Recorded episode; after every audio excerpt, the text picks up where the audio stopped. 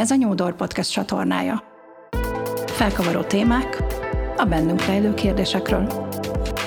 Hallgass minket! Nyúdor. Ajtót nyitunk a változásra. Nagyon sok szeretettel köszöntök mindenkit a mai adásban.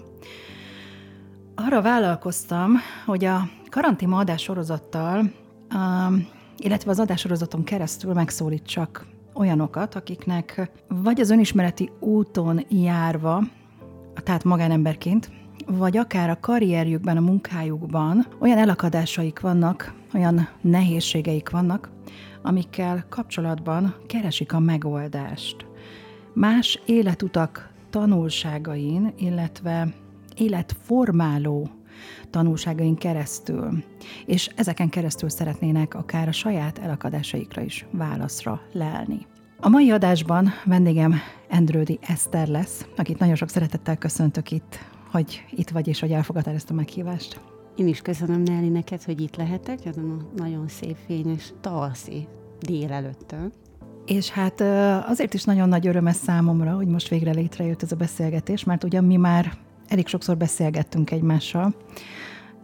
Esztert nevezhetem egész nyugodtan, azt gondolom kollégámnak, hiszen hiszen elég hosszú időn keresztül egy átfogó szervezetfejlesztési projekt kapcsán, Eszter volt az egyik, egyik csapatunk, csapatunk egyik nagyon fontos tagja. És a másik öröm, ami most ebben az adásban uh, itt ellátogatott hozzám általa, az pedig az, hogy ő is coach és szervezetfejlesztő, így most gyakorlatilag két kolléga ül egy-egy mikrofon mögött, és osztja meg a saját nézőpontjait egy nagyon izgalmas és nagyon érdekes kérdéskör kapcsán. A bevezetőben még annyit engedjetek meg, hogy hozzátegyek mindehez, mielőtt eláruljuk, hogy miről fogunk beszélgetni, hogy a téma, ami megihlette ezt a, ezt a mai adást, az magánemberként, illetve szakmailag is mind a kettőnket azt gondolom, hogy érdekel. Több fórumon is találkozunk ezzel a témával, és mi magunk is benne vagyunk olyan szerveződésekben, ahol, ahol ezzel a témával mm, szakmai módon, szakmai úton és szakmai formában is foglalkozunk. Hát akkor térjünk is rá arra, amiért most összejöttünk, és amiért most beszélgetünk egymással mert ugyanis a, a kérdés, amit körül szeretnénk járni, az elsődlegesen a női hallgatóinkat fogja érdekelni, és elsődlegesen nekik szól, természetesen nem kizárva azon férfi hallgatókat, akiket már csak azért is érdekel majd a téma, mert többet szeretnének tudni arról, hogy hát hogyan is gondolkodnak a nők erről. Egy kicsit talán kellemetlen a, a téma abból a szempontból, hogy jelen, jelen pillanatban is velünk van, a jelenünket is átítatja, minden napunk gyakorlatilag, akár munkahelyen, akár magánéletben is itt van velünk, és ez nem más, mint az előítélet. Az a fajta előítélet, ami a nőiséggel kapcsolható össze, ami a nőkre és a, és a nőkkel kapcsolódik. Kezdjünk akkor azzal, hogy te hogyan kapcsolódsz ez a témához? Neked most mi az, ami ez, ebben, ebben abszolút aktualitás? Először is nagyon, nagyon szépen köszönöm, hogy kollégaként üdvözöltél itt, itt és köszöntöttél a mai napon. Ez azért is fontos nekem, mert ma tényleg abban a szerepben érkeztem ide. Ugye én az International Coaching Federation ACC minősítési kócsa is vagyok, de alapvetően a szakmában, nagyvállalatoknál, műszaki területen dolgozom több mint 20 évvel ezelőtt. Ez a mai beszélgetés, de el kell, hogy mondjam, itt a coaching, szervezetfejlesztő tapasztalataimból a saját véleményemet fogom megosztani, semmiképpen sem azoknak a cégeknek a véleményét, akiknél dolgoztam, vagy akinél jelenleg dolgozom, tehát ez az én saját személyes véleményem. Nyilván ennek ellenére nagyon hiszek azokban az értékekben, amit ezek a cégek képviseltek. Tehát azért alapvetően nyilván egyetértek velük is ebben, de ez most az én véleményem lesz. A, azt gondolom egyébként, hogy a karantéma hallgatóit egyébként is leginkább mindig a vendég és a vendég saját nézőpontja az, ami érdekli, és hát köszönöm, hogy akkor a saját véleményedet ebben a műsorban most megosztod velünk, mindannyiunkkal. Akkor vágjunk is bele, tehát hogyan kapcsolódsz te alapvetőleg, akkor inkább azt mondom ilyen emberként, és aztán utána kicsit, kicsit kiebb toljuk majd ezt a határt. Tehát induljunk ki az énből, hogy te, mint Endrődi Eszter egyébként magával, ezzel az előítélettel, és ugye a nőkkel kapcsolódó előítélettel hogy vagy? Kezdjük akkor az elején. Nekem nagyon sokáig tartott nagyvállalati környezetben, műszaki környezetben felfogni azt, hogy esetleg a nőket másképpen kezeli a környezete. Mondhatnám, felsővezető pozícióban kezdtem el igazán érzékelni és átélni, megélni azt, hogy ez mit jelent. És nagyon sokat gondolkodtam azon, hogy vajon ez miért van, és kettő fő dologra jutottam. Tekintve azt, hogy mindig is jó matekos voltam, nagyon szerettem a reáltárgyakat, inkább a fizika irányába tanultam, fizika, spetszak, matek, fakultáció, stb. Ezzel mindig fiúk voltak körülöttem, és ez nekem soha nem tűnt fel. És valószínűleg azoknak a fiúknak sem, akik velem egy csapatban vagy egy osztályban jártak, azonban sokkal később vettem észre a 30-as éveim közepén, hogy nem minden férfi tapasztalta ezt meg gyerekkorától kezdődően. Tehát nem mindenki, minden férfi járt a matek fakultációra nőkkel. És hogy ez mennyire más, hogy nekem ez egy természetes dolog, nagyon sok férfinak meg nem. És nyilván, amikor belép egy nő egy, egy férfiak által uralt megbeszélésre, ahol olyan asztal köré ül, ahol csak férfiak ülnek, azért többek között a tudatalatti működése miatt, és ezzel kapcsolatban hoztam is egy pici adatot, nyilván nem az az első gondolat, hogy na akkor ez a vezető, aki ezt az osztályt képviseli, ő milyen adatokkal, milyen véleménnyel jön ide, hanem azért a nőiessége is előtérbe kerül. Ez az első gondolatom ezzel kapcsolatban.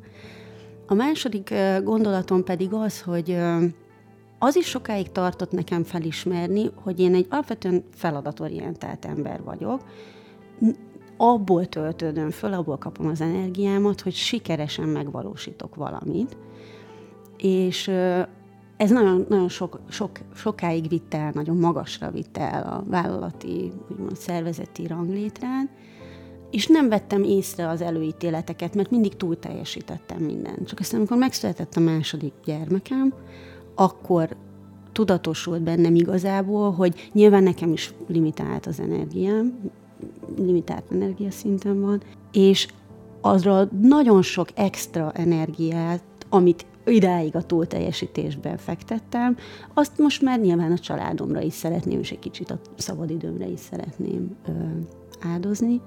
És bár még mindig túl teljesítek, és túl teljesítettem, az már nem biztos, hogy elég volt. És akkor kezdtem el a bőrömön tapasztalni azt, hogy ö, itt azért, itt azért valami nem stimmel. Nem úgy fordulnak hozzám az emberek, mint ahogy mondjuk a férfi kollégákhoz. Uh-huh. Eszembe jut most mindarról, amit mondasz, anélkül saját példát hoznék, és ezért most így előre is elnézést kérek mindenkitől, mert hogy tegnap voltam egy előadáson, ahol egyébként egy pár terapeuta adott elő, és egy nagyon izgalmas kérdésről kérdés volt az előadás címe, illetve témája, a férfi és női attribútum, illetve hogy ennek a kettőnek, és akár a férfiakkal szemben is, és a nőkkel szemben is kialakult különböző ilyen percepciók. Milyennek kéne lennie egy igazán jó nőnek?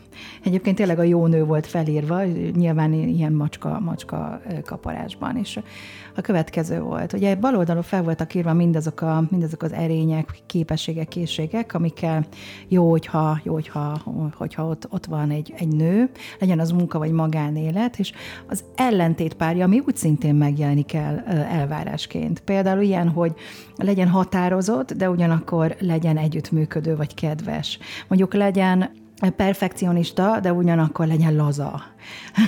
Ugye azt, hogyha így veszük, akkor egyébként a munkahelyen is akár mondhatjuk, hogy alapelvárás. Például a vezetőkkel szemben, a női vezetőkkel szemben is mennyire érdekes és megfigyelhető, akár mondjuk egy kiválasztási folyamatban, hogy, hogy milyen elképesztő kritériumokat határoznak meg, és hogy ezek a, ezek a kritériumok, ezek, hogy mennyire nem teljesíthetők így párban, azt meg ugye nem nagyon szeretik hallani, vagy nem nagyon szeretik belátni. Szakmai munkásságomnak egyébként a leges legelején, amikor még nagyon-nagyon sokat foglalkoztam toborzás kiválasztással, akkor például jellemző módon akár már az asszisztensi szinten is. Mondjuk egy vezető, amikor azt mondta, hogy ugye állítottuk össze a profilt, akkor ugye a meghatározások között ott volt egy rengeteg olyan kompetencia, készség, képesség, ami egyébként egy abszolút ambíciózus embert ö, rajzolt és amikor rámutattam, hogy ez mind szép és jó, és alapvetőleg bár lenne ilyen ember a Földön, lehet, hogy nincs is, de mondjuk ha tényleg megtalálnánk ezt, a, ezt az asszisztenst, akkor, akkor a következő kimenettel lehet számolni. Tehát maximum két hét, de lehet, hogy két hónap, amíg képes lesz majd maradni ebben az állásban. Ugyanis ismerve a vállalat kultúráját, nagy valószínűséggel sokkal többre lesz majd képes, hivatott, illetve az igénye is meg fog jelenni a fejlődésre, a továbblépésre. És hogyha nem tudunk olyan perspektívát mutatni számára, ami, ez lehet, ami ezt lehetővé teszi, nagy valószínűséggel elég gyorsan gyorsan el fogjuk veszíteni ezt a kollégát.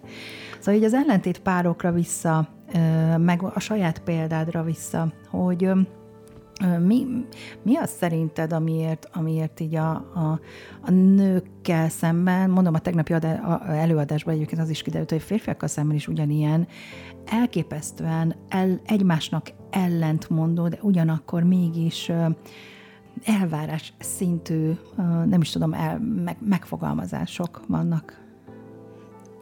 Inkább onnan közelíteni, meg is kapcsolódnék még ehhez a tulajdonság párosításhoz, hogy több kutatás szól arról, többek között nagyvállalatoknál most már olyan éves értékelés folyamatok vannak, amiben az emberek nem csak számokkal értékelik egymást, hanem visszajelzést adnak szavakkal vagy tulajdonságok leírásával. És a kutatások bizonyítják, hogy a, a nőknél általában olyan ö, tulajdonságok szerepelnek, hogy segítőkész, támogató, csapatjátékos, ö, míg hogyha vezetőről, menedzserről is van szó, a férfiaknál pedig, innovatív, van benne energia, átformálja a környezetét. Ezek a jellemző férfi és női tulajdonságok, amiket a másikról kiemelünk, amikor értékeljük az ő teljesítményét, és gondoljunk bele, hogy többek között menedzser szerepkörökben, ahol az én személyes véleményem az, hogy egyébként a nők ösztönösebben jobb menedzserek, akár ki is fejthetjük később, hogy miért, mégis olyan tulajdonságokkal ruházzuk föl egy visszajelzés kapcsán őket, ami nem azt a szerepkört erősíti, amiben dolgoznak. Szerintem ez is alapvetően a szerepek és az egyebek miatti, akár lehet előítélet is, de én úgy gondolom, hogy ez oké, okay, mert hogy nőnek lenni jó, ugye? Inkább az a fontos, hogy tudatosan kezeljük azt, hogy amikor akár mondjuk egy menedzser, vagy akár a tudományos területen egy szakértő vezetői pozícióba választunk ki valakit, akkor vizsgáljuk meg magunkat, hogy ott van ez az előítélet, hogy azért nem választunk-e valakit, mert a háttérben a kis hang azt mondja, hogy ő olyan segítőkész, és nekünk ide egy nagyon erős, szerepét erősen betöltő, innovatív valakiről. Lehet a nő is innovatív, csak vegyük észre, hogy az. Mert hogy egyébként menedzserként is szerintem nagyon fontos, hogy segítőkész is legyen valaki. És úgy gondolom, hogy lehet valaki perfekcionista és laza egyszerre, én ilyennek tartom magamat, mert magammal szemben vagyok perfekcionista, és lazább vagyok másokkal szemben, nyilván a csapatommal szemben, és mit jelent ez? Képes vagyok arra, hogy meg próbálom megérteni a motivációjukat, az ő értékrendszerüket, azt, hogy ők hol vannak, az adott feladat, az adott csapatmunkának az elvégzése terén, és nem az én perfekcionizmusomat, vagy az én véleményemet erőltetem rájuk, hanem megengedem magamnak, hogy lazán kezeljem azt, hogy nekik is van véleményük, nekik is van egy másik perspektívájuk, és ebben ne legyen feszülés, hanem közösen, kollaboratívan innovatívan oldjunk meg egy problémát. Pont azt akartam egyébként mondani, de aztán végül is oda is kerekítette te is a mondandódat, hogy mennyire dobozolunk, de tényleg. Tehát, hogy vajon egy nő mire lehet képes, meg egy férfi mire lehet képes, mit várunk el egy nőtől, mit várunk el egy férfitól, és hogy amikor ezek a gondoskodó, támogató energiák jelennek meg az ilyen képességekben, amiket itt felsoroltál, a másik oldalon, a férfi oldalon meg megjelenik a, az újító, ugye az innovatív, meg a, a, a nem tudom, ugye a lazább, a, a jobban szerethető, vagy a nem is tudom, milyen, milyen ö, képességek, akkor akkor ez úgy elgondolkodtam egy pillanatra, hogy hát uh, miért hozunk itt is határt? Tehát miért, miért, van, miért van határ nő és férfi között, mint hogyha lennének egyébként kifejezetten női képességek, meg férfi képességek, tehát hogy ez, ez miért, miért van így? Miért dobozoljuk ezt?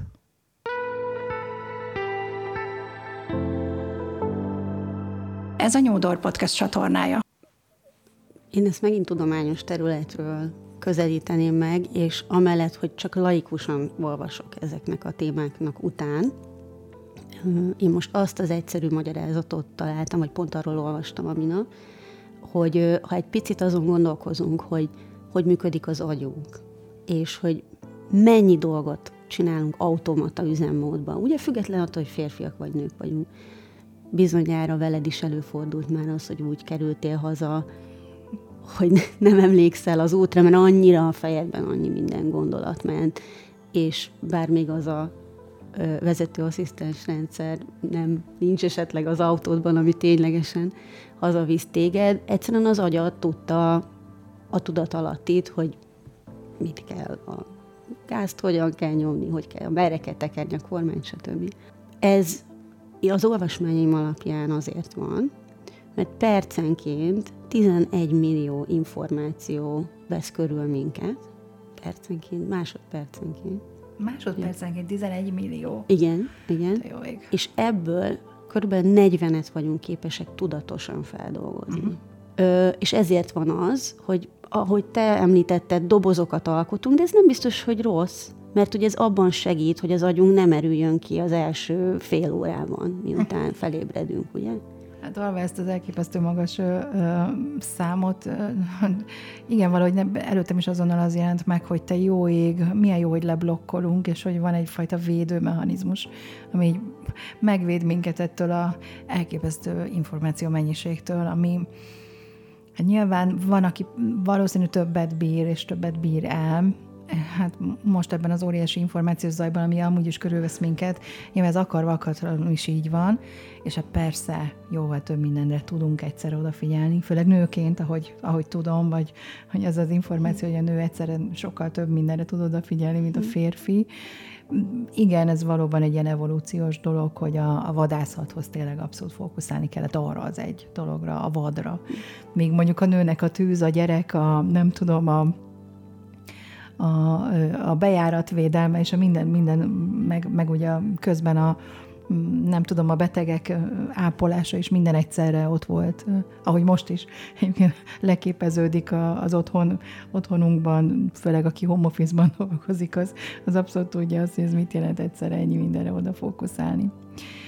Igen, de visszatérve akkor egy kicsit erre az előítélet dologra. Mondtál egy nagyon, nagyon szemléletes saját példát, hogy aztán az általános iskolában, vagy a középiskolában, amikor neked ez teljesen normális volt, hogy, hogy, hogy fiúk és csak fiúk vannak az adott kurzuson, addig később nyilván kitágult a világ, mert azért gondolom az egyetemen már nem már nem, már nem csak pasik között ültél az adott kurzuson, biztos, hogy kevesebben voltatok lányok a képzésem. Igen, ez, ez jó, jó, jó kérdés.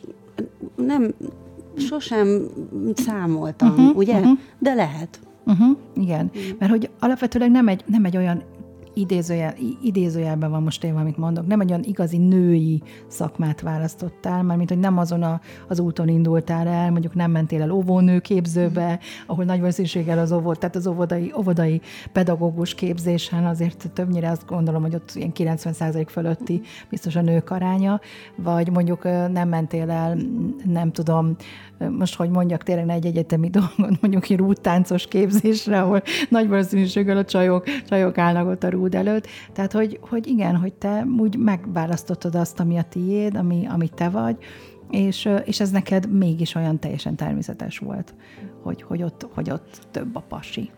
Ö, igen, minden tiszteletem többek között az óvónőké és a rúttáncosoké is. Mi, mi, mind, a, mind a két, oh, szakmában, vagy akár hobbiban szerintem rettentő sok erőfeszítés, munka és energia van.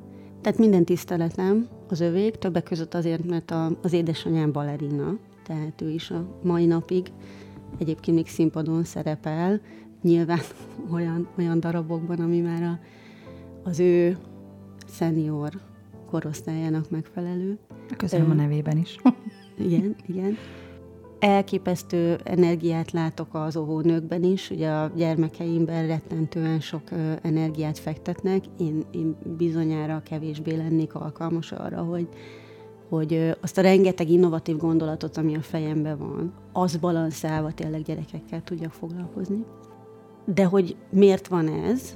Alapvetően nekem édesapám mérnök, és egész kicsi korom óta vont bele a, azokba a mérnöki témákba, ami aztán nekem örök életemre egy szerelem lett, hogy műszaki, de főleg szoftver megoldásokkal oldjak meg, vagy oldjunk meg csapatban problémákat. És ez mindig energizált engem, ahogy az előbb is említettem, és inkább a menedzseri karrierem kapcsán kerültem egyre több olyan helyzetbe, miután egyre nagyobb felelősségeket kaptam, amikor észrevettem például egy viszonylag bántó dolgot, ezt egyébként a pszichológusok Matilda effektusnak hívják, többek között azért, mert Matilda volt az a pszichológus, aki ezt kutatta ezt a jelenséget. Megint visszatérnék a, a meetingekhez, a megbeszélésekhez, amikor több férfi ül egy asztalnál, és, és én is adott esetben egy szervezeti probléma megoldásán gondolkozunk, az szokott történni, felvetődik egy probléma, és én egyébként, ahogy az előbb is említettem, én, én, én tényleg nagyon innovatív vagyok. Nekem ez az egyik fő motivátorom, hogy, hogy kreatívan kitaláljak valamit, megoldjam azt a problémát, borzasztóan inspirál. És nem mindig rettentően sok jó ötletem van. Van, amikor teljesen diszruptív ötlet, és, és nem biztos, hogy pont oda passzol, de azért általában a nap végén oda szoktunk jutni, hogy ez nem rossz irány. És bedobok mondjuk egy ötletet, és az első reakció az esetek 95%-ában az, hogy nem, nem így van, és főként a férfiak, volt már egyébként ö, tapasztalatom női társaságban is, de főként a férfiak, ezek után elmondják ugyanazt az ötletet, egy nagyon picit átfogalmazva. És akkor mindenki bólogat. És ez úgy, egy, az először az ember azt gondolja, hogy hát biztos én, én értettem rosszul valamit, rosszul fogalmaztam, stb. stb. És elkezd energiát fektetni abba, hogy elkezdje magyarázni azt, amit gondol. És itt jön megint az energia egyensúly, hogy elkezdem keresni magamba a problémát, energiát fektetek abba, hogy valami vélt problémát megoldjak, ami nem nálam van, ezáltal csökken nyilván a teljesítményem is, mert már nem tudok úgy odafigyelni a másikra, ugye a kommunikációba, nagyon meg szeretnék felni, stb. És akkor jön, a, jön az ördögi kör. És el kell telnie bizonyos időnek és a reflexiónak ahhoz, hogy nem biztos, hogy, hogy, hogy ezekben a helyzetekben a legnagyobb probléma nálam van, vagy az én megfogalmazásomban. Nagyon szemléletes volt a példa, és azonnal eszembe jutatott egy saját, ehhez nagyon-nagyon hasonlatosat. Nem is annyira mm, emlékszem pontosan hol, mikor és hogyan történt a, a dolog, de, de egy hasonló, hasonló helyzetben, amikor egy egyébként stratégiai fontosságú kérdésben ültünk le. Ugye én szervezetfejlesztőként sok esetben nagyon sokszor töltöm be a külsős tanácsadó szerepét, és ilyen módon alapvetőleg hát szerintem joggal számítok arra, hogy azért vagyok ott, hogy, hogy elmondjam a véleményem, és hogy mondjuk a, a, az általam jónak vélt különböző megoldások feltárásával eljussunk valamiféle tényleg közös nevezőre. Azaz gondolhatom én, hogy azért vagyok, hogy hogy tanácsot adjak. Amikor, amikor ez az eset történt velem, akkor, akkor gyakorlatilag úgy ültem be az autóba utána, hogy azon, azon gondolkodtam, hogy vajon mi most akkor tulajdonképpen a következő lépés, vagy nekem van-e ebben szerepem a továbbiakban, mert hogy, mert hogy ott voltam én is egy olyan egész napos rendezvényen egyébként, ahol folyamatosan hozzád hasonlóan hoztam az innovatív ötleteket, hoztam az egyébként életszerű megoldásokat, ráadásul ugye mindig nagyon-nagyon aprólékosan felkészülök, ahogyan te is, hiszen ismerem, ahogy hogy dolgozol. Tehát nagyon hasonlóan készülök én is mindig mindenre, rengeteg anyagot viszek, adatokat viszek, hogy egyetől aztán hiteles is váljon a dolog, tehát nem elég csak érzelmekről beszélni nyilván, tehát hogy, hogy a pasiknak mindenképpen meg kell mutatni, hogy ez, és ez milyen drága lesz, hogyha, hogyha nem választjuk a, a, a változás útját. Mm vagy már most is mennyit veszítettünk, és amikor, amikor így oda, oda, oda megyek azzal a sok mindennel, és tényleg felkészülök rá akár napokat, és tényleg azon agyalok, hogy hogy lesz nekik jó, és jövök el azzal, hogy, hogy aztán a végén valóban elfogadják az egyik általam javasolt megoldást, de akként ö, jegyzőkönyvezve, hogy egy másik kolléga, egy, egy náluk dolgozó felsővezető nagyjából, aki előtte rángatta a fejét jobbra-balra, hogy nem, nem. Ő a, a végén ugyanazt előadja, és akkor mindenki nagyon tapsol. Úgyhogy azért nyugodtan kijelenthetjük, hogy nem feltétlenül az a rossz ebben, hogy, hogy nem kapjuk meg azt a fajta, nem is tudom, ünneplést, ha nevezhetem ezt, vagy nevezhetem ezzel a szóval, ami, amit ilyenkor mondjuk valaki más megkap, hanem inkább az, hogy, hogy még saját magunkkal szemben is mennyire, mennyire elgondolkodunk, hogy te is, hogy vajon mi nem teszünk-e valamit jól, valahogy mi nem vagyunk jól a saját marketingünk kapcsán, vagy, vagy lehet, hogy akár nem vagyunk hitelesek, nem tudjuk elég jól, nem, nem vagyunk eléggé felkészültek. Tehát, hogy tehát a saját magunkban keressük egyébként a hibát, a helyet, hogy átgondolnánk, hogy maga a helyzet, mint olyan, az ténylegesen ilyen, ilyen emberi interakció van, az, az, az, az tehát hogy konkrétan mi, mi zajlott és mi történt. Miért csináljuk ezt? Ez szerintem visszavezethető arra, hogy azért főleg abban a közegben, ahol kevés nő van és sok férfi, nyilván kulturálisan is egymással is másképp kapcsolódunk.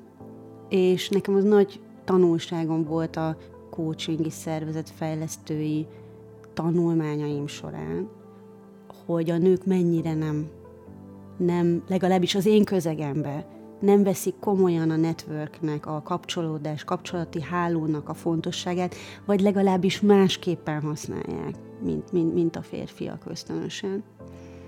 Ö, főleg azok a személyiségtípusok, amilyen én is vagyok, hogy feladatorientált nők, ugye mert személyiségtípus nem tesz különbséget nemek között, ö, ugye sorolhatnánk a különböző személyiségtipizáló eszközöket, uh-huh. amiben nem, nem tudok róla, hogy, hogy, hogy, hogy bármilyen különbség lenne megosztásban nő és férfi között, mármint a különböző típusokból. Uh-huh.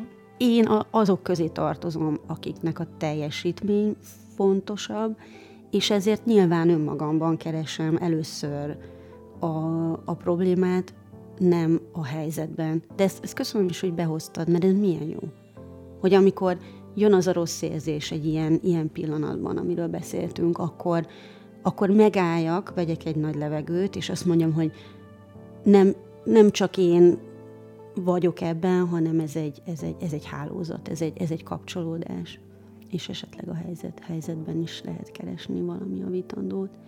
És még, még, még kihangsúlyoznék valamit, megint egy picit a tudományosabb oldalról, hogy, hogy ugye az előítéletek, és, és, és, és hogy miért alakul ez így, ugye ezt a kérdést tetted fel.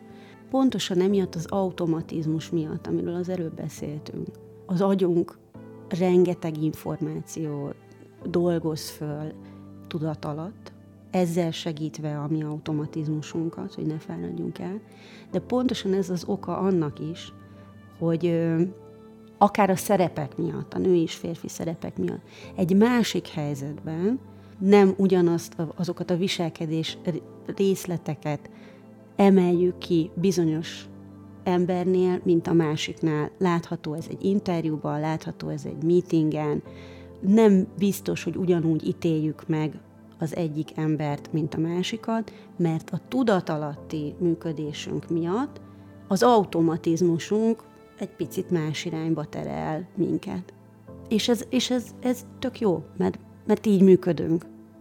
Csak abban a helyzetben, amikor egyre jobban gyorsul a világ, és főleg az üzleti környezetben, abban mérik a sikert, hogy ki mennyire gyorsan tud adaptálódni, erre nincsen idő, mert a tehetség az nemtől független.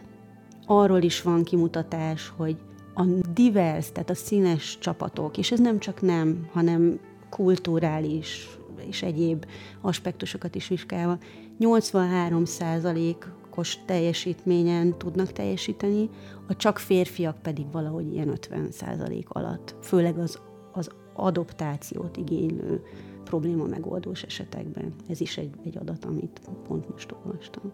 Tehát nyilván energiába telik tudatosnak lenni ebben, és rendben van, hogy ha vannak előítéleteink, csak vegyük észre, mert ha észrevesszük, hogy ne automatizmusból emeljünk ki esetleg rossz tulajdonságokat valakinél, hanem koncentráljunk az adott feladatnak a megoldására, akkor sokkal hatékonyabb lesz, leszünk csapatban, és lehet, hogy megismerünk igazán jobban valakit, annak ellenére, hogy először előítéletekkel érkeztünk valahova. És meg kell, hogy jegyezzem, hogy még én is, interjúkon is tudatosan oda kell figyeljek. Főleg amikor, amikor egy női nevet látok egy önéletrajzon. És pont erről beszélgettünk a női kollégámmal, hogy, hogy ez milyen jó akció lenne, hogyha nagy vállalatok csinálnának egy kampányt, és azt mondanák, hogy vegyük le a... Most már ugye nagyon sok helyen fényképet sem lehet csatolni, de hogy vegyük le a neveket, és csináljunk egy kísérletet, hogy, hogy csak a tapasztalat alapján változna-e a kiválasztási arány egyébként.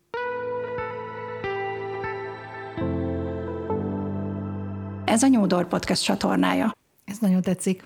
Ez nagyon tetszik már csak azért is, mert ha tényleg levesszük ezeket a sallangokat, hogy meg ugye jól berögzült szokásainkat, hogy hát akkor ezzel kapcsolatban ugye azért döntünk egy férfi mellett, mert ő nem fog szülni, vagy ö, neki nincs kisgyereke, vagy vagy nem fog kiborulni például adott esetben egy stresszes szituációban, de egyébként láttam férfiakat is. Elképesztő stresszes szituációban kiborulni, hozzáteszem és láttam nagyon hideg vérrel, nagyon-nagyon visszafogottan és, és, és célra tartóan benne lenni egy ilyen helyzetben nőtt. Úgyhogy én azt gondolom, hogy igen.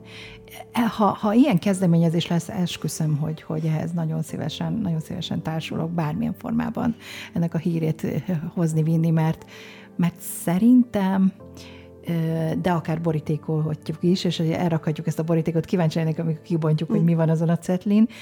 Majdnem biztos vagyok benne, hogy az esetek nagyon nagy százalékában női versenyző nyerni el az adott pozíciót, azzal együtt, hogy nem tudjuk, hogy, hogy milyen a neme, illetve hogy mi a, mi a neve, tehát hogy egyáltalán nem derül neki róla semmilyen személyes adat. Bizonyára, bizonyára érdekes kísérlet lenne, és így visszatérnék, nagyon érdekes dolgot mondtál azzal, hogy a, hogy a férfit választjuk, mert hogy nem megy szünsödő. Én úgy gondolom, hogy ez megint egy tudatalatti bias, vagy ugye előítélet, hogy a férfinál nem vesszük figyelembe. Nem, nem arról van szó, hogy van egy családja, vagy egyszerűen nem érdekel minket, ugye, egy kiválasztási folyamatban, mert hogy nem jut eszünkbe, hogy ez. A nőnél, és bevallom, tényleg mundérbecsülettel, még én is megnézem a korát, hogy hány éves. És ez ilyen szempontból nem jó, de nagyon örülök annak, hogy már végigmentem ezeken a lépéseken, és azt tudom mondani, hogy állj, itt most a tapasztalatot nézzük. Pedig ugye én is, én is anya vagyok, és, és, és, és nagyon tudom, hogy milyen a másik oldalon ülni, amikor, amikor az embernek bizonygatnia kell, hogy, hogy milyen tapasztalata van. És még egy dolog, Ebben a kísérletben egyébként azt is érdemes lenne megvizsgálni, hogy mi nők mennyire tudjuk jól bemutatni a tapasztalatunkat, mert szerintem ez is egy fejlesztendő terület. Ugye az is megint sok cikk szól arról, hogy általában a nők a nagyon tökéletesen írják le a tapasztalatukat, stb. A másik nemnél jellemzőbb az, hogy vannak olyan esetek, akik inkább azt írják le, amivé szeretnének válni, ugye? És ez, ez is tök oké. Csak hogy mi nők tudjuk-e úgy eladni magunkat, be tudjuk-e a brandünket úgy mutatni, hogy akár névvel, akár név nélkül tényleg egyelő versenyhelyzetbe kerüljünk. Igen, hát a, az önmagunk képviselete az azt gondolom, hogy egy elképesztően fontos, fontos kérdés, és ez szerintem egyre fontosabbá válik. A, a nők, ugye mind a ketten voltunk nemrég egy női konferencián, pont ez volt a téma, ekköré, ekköré csoportosult az egész és az összes előadás, hogy, hogy vajon a nők miért nem tudják magukat kellőképpen képviselni, akár mondjuk például egy, egy, egy munkahelyre, mm, interjú, tehát egy interjún. Például. Miért kérnek 20%-kal kevesebbért, mint egy férfi? Már kapásból. Tehát nem elég, hogy megvan ez a különbség, ez a különbözet, ezt még gyakorlatilag mi magunk is generáljuk azzal, hogy már az elején is úgy indítjuk, hogy, hogy bár alapvetőleg körbe szoktunk nézni, én legalábbis biztos, hogy körbenéztem, amikor aktiváláskereső voltam, folyamatosan kértem információkat olyan HR-esektől, akikkel jóban voltam, hogy most nagyjából mit lehet elkérni, tehát nagyjából mennyit fizet az adott cég, az adott iparág, mi, mik azok a tóligek, tehát hogy nem mondjak túl keveset se, túl sokat se, és az utolsó pillanatban magán az interjún tudtam, hogy mi az, amit elkérhetnék, és alá mentem. Mm.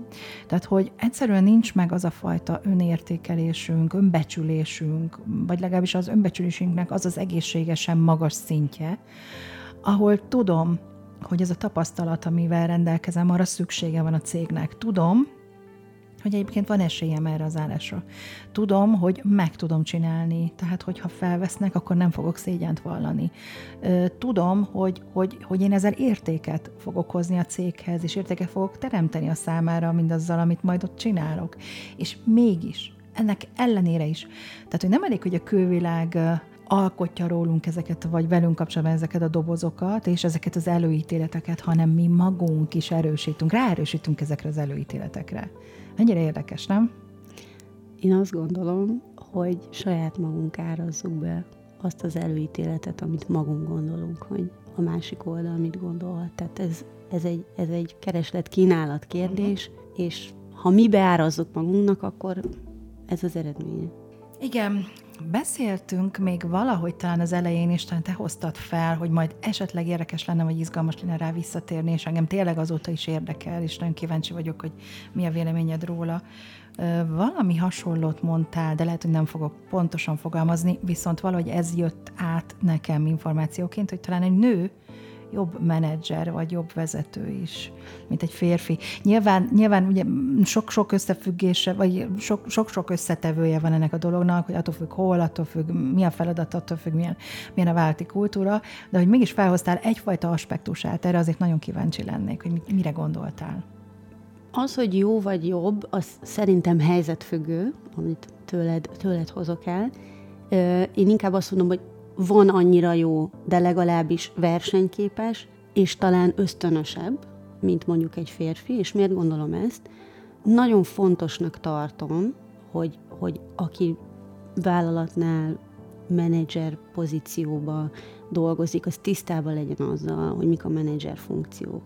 Nagyon sok emberrel beszélgetek ebben a témában, és nagyon kevesen tudják megnevezni azt az öt menedzser funkciót, ami ténylegesen akadémiailag leírja a menedzsmentnek a, az elemeit. Ugye ez a tervezés, szervezés, kommunikáció, direkció vagy irányítás és a kontroll.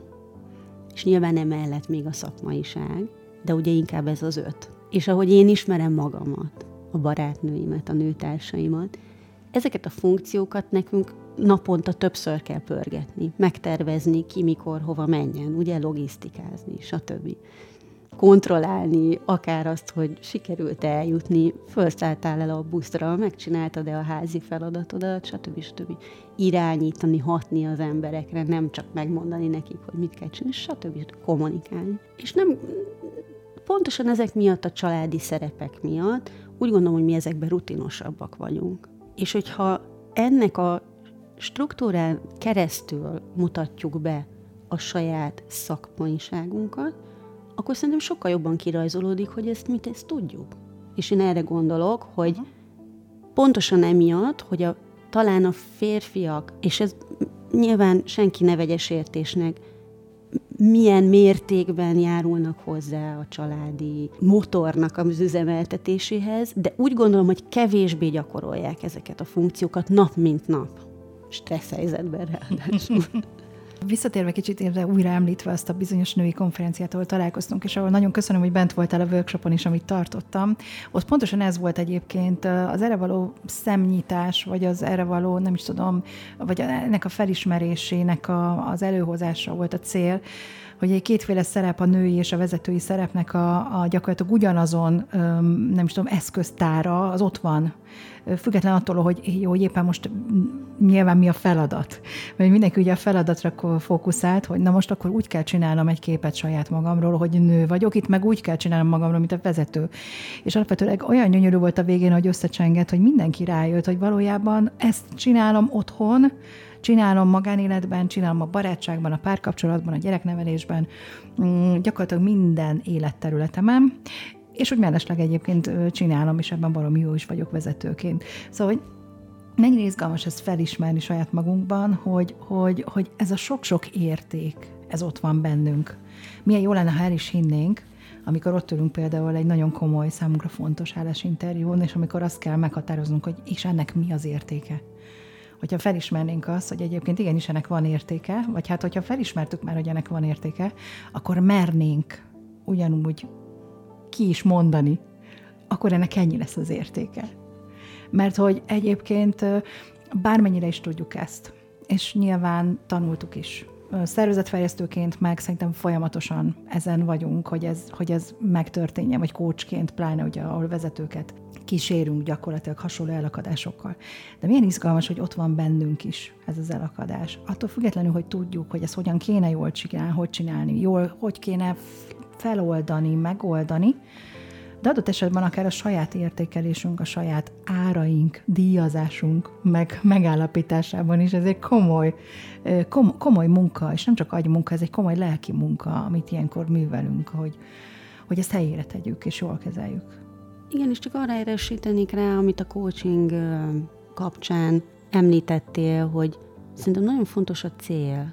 Az, hogy legyen, legyen célunk abban az adott helyzetben. Akár a szakmaiságunkban, és nem kell menedzsernek lenni, tehát nem, nem kell a menedzser karriert megcélozni ehhez. Kiteljesülhet valaki szakértőként is, és, és én ezt egyre fontosabbnak tartom a mai világban.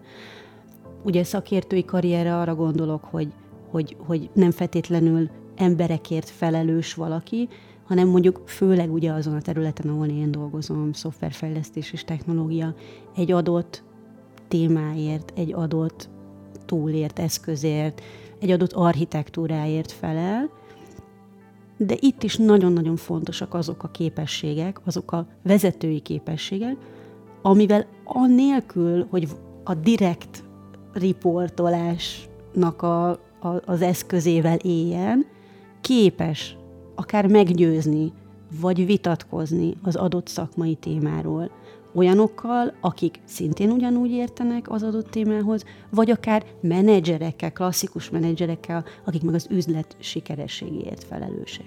De ehhez, hogy az ember ki tudjon teljesedni, ehhez tudnom kell, tudnia kell, hogy mi a célom. Akár a családban, mit szeretnék elérni, akár a szakmaiságomban. És talán ezzel lehet egy picit ezt a beárazást visszatekerni, hogyha tisztázom magamban, hogy mi a, mi a, mi a célom, akár az állásinterjú előtt, akkor talán ebbe magabiztosabban lehet beállni, hogy ne lefelé árazzam magam, hanem azt, hogy én azért vagyok különleges, meg azért vagyok egyedi, és azért tudok értéket teremteni ebben a pozícióban, mert ez és ez és ez vagyok, és ez a tapasztalatom, és ez a célom ezzel.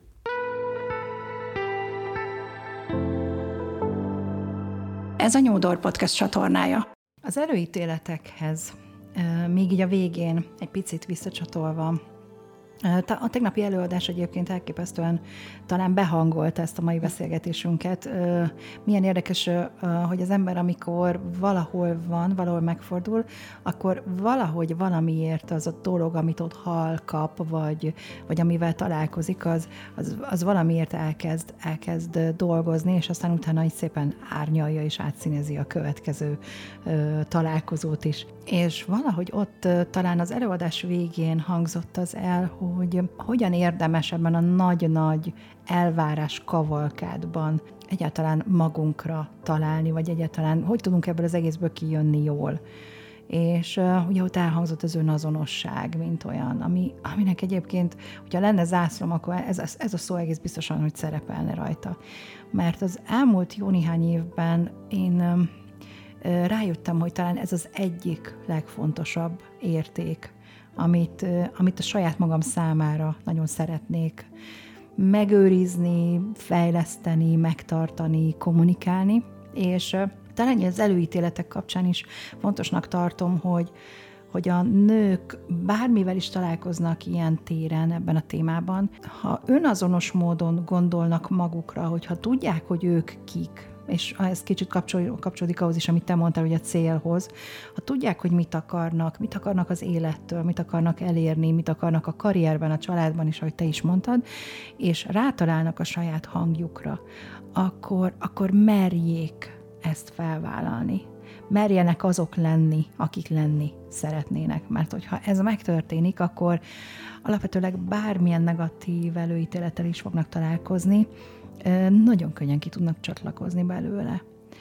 És ezt már csak azért is mondom, mert nagyon hosszú éveken keresztül, mondhatom évtizedeken keresztül képes voltam cipelni akár a hátamon olyan, olyan ilyen negatív előítéletet, amit kaptam, egy kritikát, egy, egy megjegyzést, vagy egy, vagy, egy, vagy egy nagyon rossz, engem nagyon rosszul érintő helyzete, és folyamatosan önbántalmaztam saját magam, ahelyett, hogy azt mondtam volna, hogy akkor itt, itt elég, és, és akkor most már én tudom, hogy én ki vagyok, mi vagyok, és mi akarok lenni, és nem ezeknek a hangoknak fogok hinni, nem az előítéleteknek fogok hinni, hanem saját magamnak.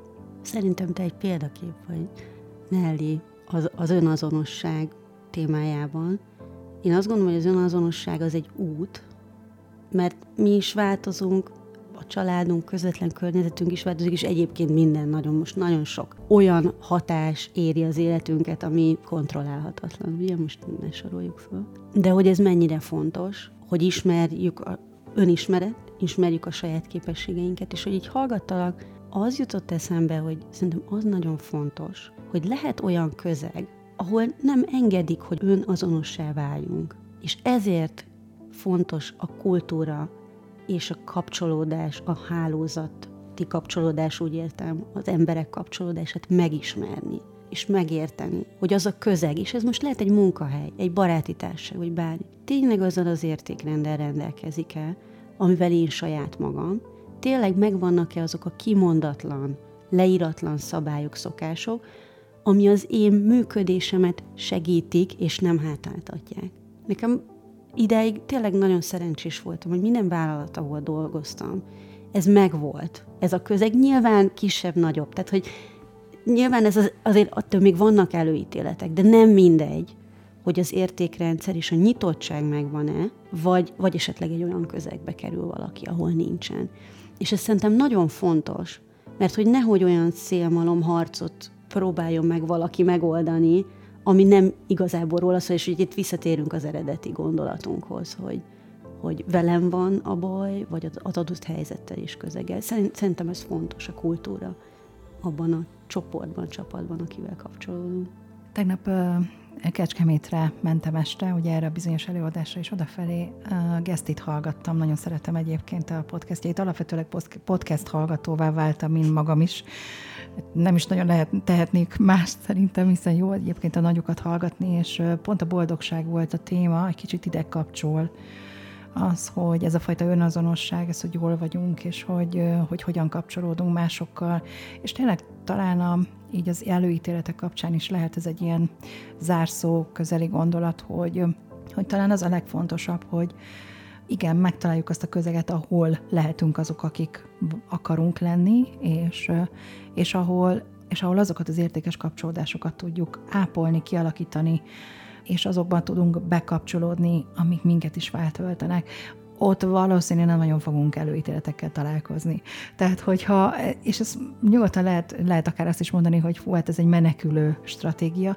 Én azt gondolom, hogy ez egy pozitív menekülés, mert nem kell nem csak, hogy nem kell elviselnünk szerintem az előítéleteket, vagy a negatív visszacsatolásokat, negatív jelzőket, hanem azt gondolom, hogy igen, el is lehet kerülni, hogyha megtaláljuk azt a közeget, ahol egyébként abszolút jól vagyunk, és jók vagyunk úgy, ahogy vagyunk, és ahol tényleg abszolút töltekezünk, és adhatunk másoknak is, mert mert e, ez fog elhozni számunkra azt a fajta boldogságot, harmóniát, kiegyensúlyozottságot, amire azért lássuk, hogy mindannyian nagyon vágyunk, és nagyon törekszünk. Igen, és kihangosítanám én is, én is azt, hogy én azt gondolom, hogy jó az előítélet azért, hogy megismerjük azt, hogy megismerjük az adott közeget, vagy megismerjük akár saját magunkat. Tehát ezt vegyük egy alapvetően olyan ajándéknak, hogyha tudatosan kezeljük, és a megfelelő környezetben vagyunk, akkor mi is fejlődni tudunk általa, mert a visszajelzések, amiket akár ezen, akár a nagyon őszinte kapcsolatokon keresztül kapunk, az tényleg tölteni fog, ahogy, ahogy te is mondod. Nagyon bízom benne, hogy minden hallgató megtalálja azt a közeget, ahol, ahol ki tud teljesedni, és nyitottan tudja mások véleményét és, és visszajelzését fogadni. Hát hálásan köszönöm neked ezt a mai beszélgetést, Eszter. Engem ez feltöltött, mint egy mindegyik beszélgetés általában. Nagyon szeretek kapcsolódni veled is, és nagyon szeretek kapcsolódni az összes olyan kedves vendéggel, akit eddig meghívtam, hiszen ti vagytok az a közeg, ahol én viszont abszolút önazonosan és abszolút jól érzem magam. Ezért tényleg nem lehetek eléggé hálás. Nagyon örülök neki, hogy elfogadtad ezt a meghívást, és hogy ez a beszélgetés végre létrejött. Köszönöm szépen, Nelly, én is nagyon jól éreztem magam. És kedves hallgatók, nektek is nagyon szépen köszönöm, hogy itt vagytok, és hogy folyamatosan követtek. A szám, amit tegnap láttam, épp a havi összegzésben, az elképesztett és elképesztően boldoggá tett, hogy egyre többen és többen, hogy ennyien itt vagytok már velem, velünk mert hogy számomra is nagyon fontos, hogy minél szélesebb körben halljátok azt a sok-sok üzenetet, ami szerintem egész biztos vagyok benne segít az aktuális elakadásaitokban. Remélem a mai adással tudtunk nektek olyat mondani, amivel előre tudtok lépni, ami egy kicsit felnyitotta a szemeteket, hogyha esetleg olyan élethelyzetben vagytok, ahol most éppen azzal küzdetek, hogy mekkora előítélet vesz benneteket körül.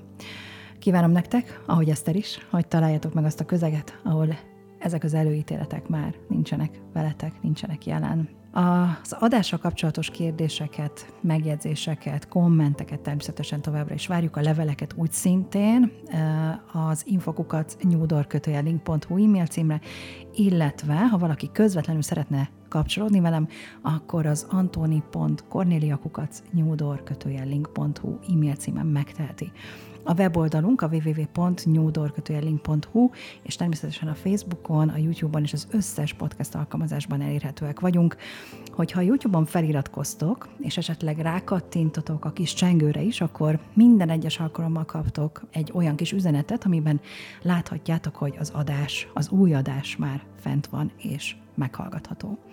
Nagyon köszönöm, hogy itt vagytok velünk. Nyissunk együtt ajtót a változásra. Sziasztok!